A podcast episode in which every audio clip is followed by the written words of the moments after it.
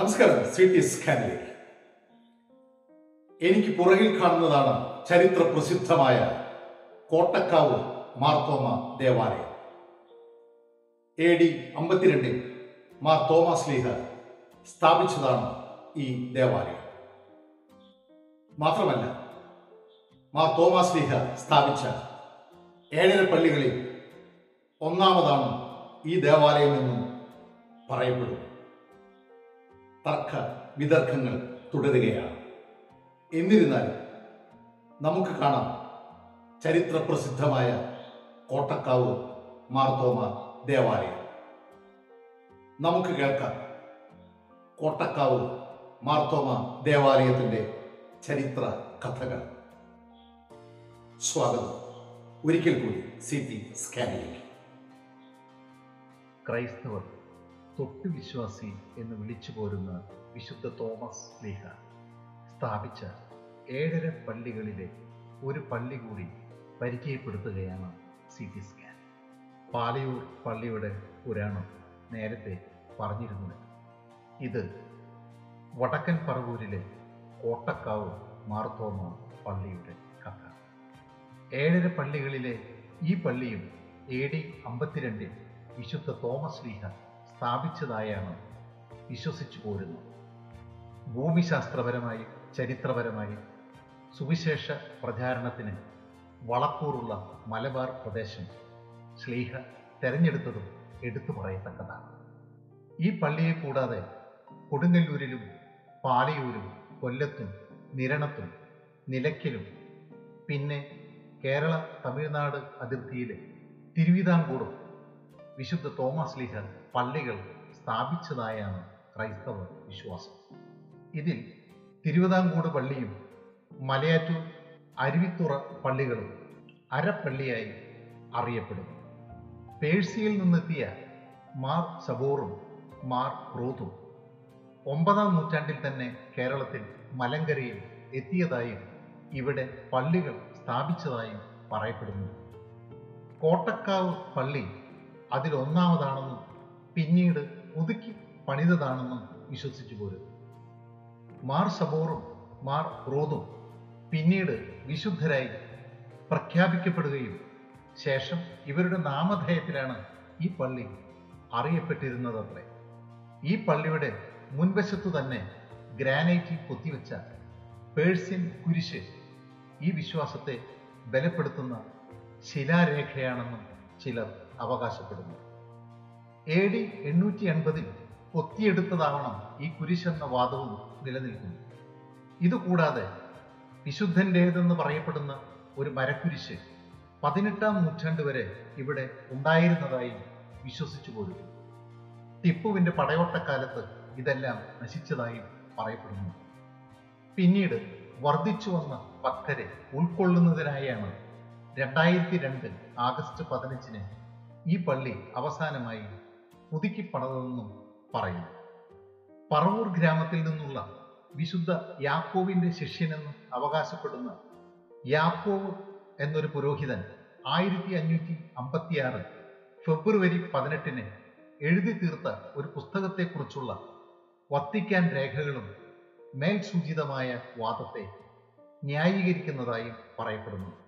പുരാതന കൃതിയായ റമ്പാൻ പാട്ടിലും പ്രബലമായ ഇത്തരം സൂചനകൾ കാണുന്നുണ്ടത്രേ.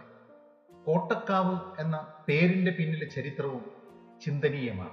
ക്രിസ്തുവബ്ദത്തിൻ്റെ ആരംഭകാലത്ത് പറവൂരിൻ്റെ പടിഞ്ഞാറ് അതിർത്തി മുഴുവനും കായലായിരുന്നു അത്ര.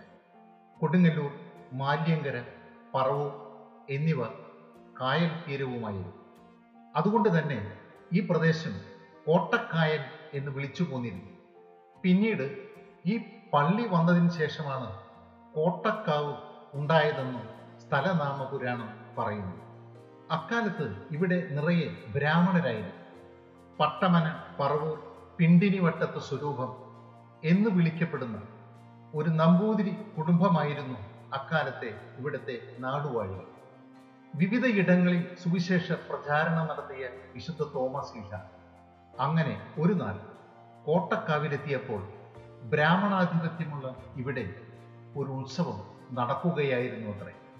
വേഷത്തിലും രൂപത്തിലും പ്രത്യേകത തോന്നിയ ശ്ലീഹയെ ബ്രാഹ്മണർ സംശയദൃഷ്ടിയോടെ കാണുകയും ഒരു ഭ്രാന്തനോടെന്ന പോലെ പെരുമാറുകയും പരിഹസിക്കുകയും ചെയ്തുകൊണ്ട് പിന്നീട് ശ്ലീഹ അവിടെ ഒരു അത്ഭുതം കാണിച്ചു. തീർത്ഥക്കുളത്തിൽ വെള്ളമെടുത്ത് ശ്ലീഹ ആകാശത്തേക്ക് വിതറിയപ്പോൾ വെള്ളം അന്തരീക്ഷത്തിൽ ഖനീഭവിച്ച് നിന്നുവത്രേ.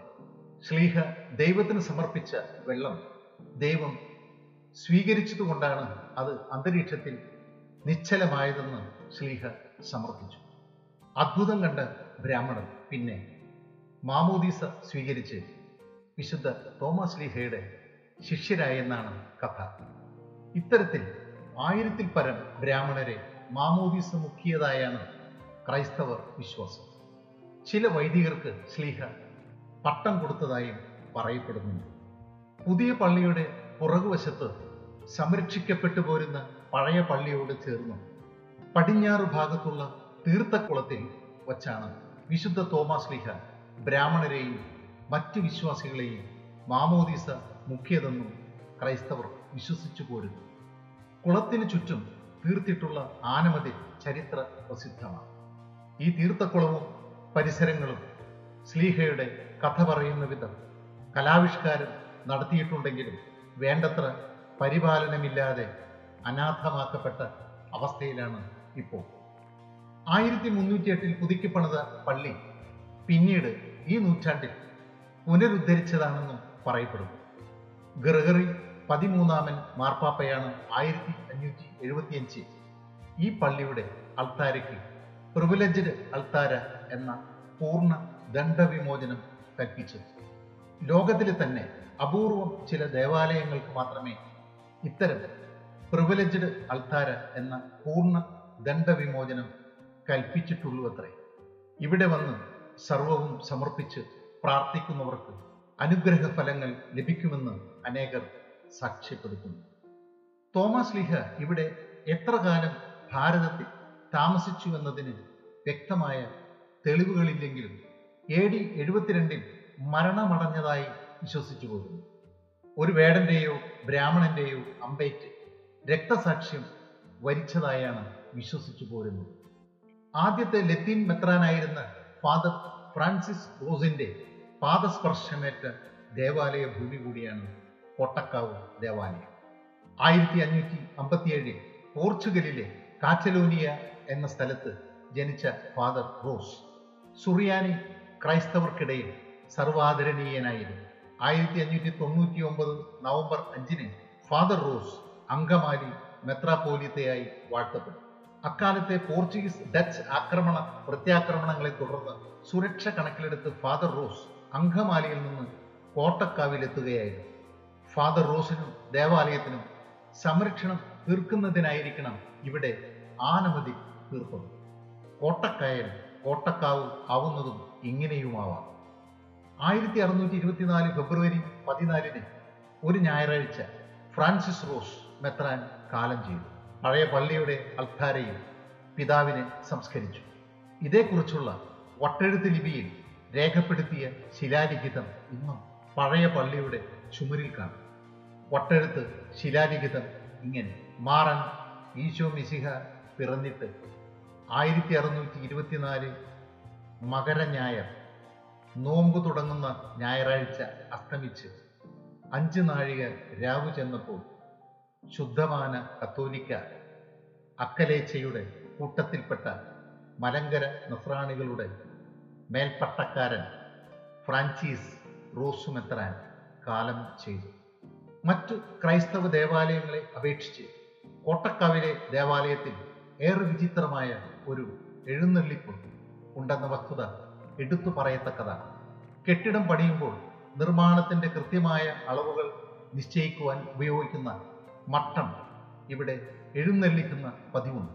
ക്രൈസ്തവ ചരിത്രം പറയുന്നത് കൊട്ടാരം പണിയൻ കൂടിയാണ് മാർ തോമസ്ലിഹ ഭാരതത്തിൽ വന്നതെന്നാണ്. ശ്ലീഹയുടെ ശില്പങ്ങളിൽ മട്ടം ചിത്രീകരിച്ച് കാണുന്നുണ്ട്. തോമാശ്ലീഹ ഉപയോഗിച്ചിരുന്ന മട്ടം, തോമാശ്ലീഹയെ കൊല്ലുവാൻ ഉപയോഗിച്ച കുന്തം, യേശുവിൻ്റെ തിരുമുറിവിൽ തൊട്ട വിരൽ എന്നിവയാണ് മട്ടം എഴുന്നള്ളിപ്പിനായി ഇവിടെ പ്രദർശിപ്പിക്കുന്നത്. ഭവന നിർമ്മാണത്തിലുള്ള തടസ്സങ്ങൾ നീങ്ങുവാനും കുടുംബ പ്രശ്നങ്ങൾ തീരുന്നതിനും കോട്ടക്കാവിലെ മട്ടം എഴുന്നള്ളിപ്പ് പ്രാർത്ഥന ഫലപ്രദമെന്ന വിശ്വാസവും ഇവിടെ വരുന്ന ഭക്തർക്കുണ്ട്. ചരിത്ര പ്രസിദ്ധമായ കോട്ടക്കാവ് മാർത്തോമ ദേവാലയ കഥകൾ ഇവിടെ അവസാനിക്കുന്നു. നന്ദി, നമസ്കാരം.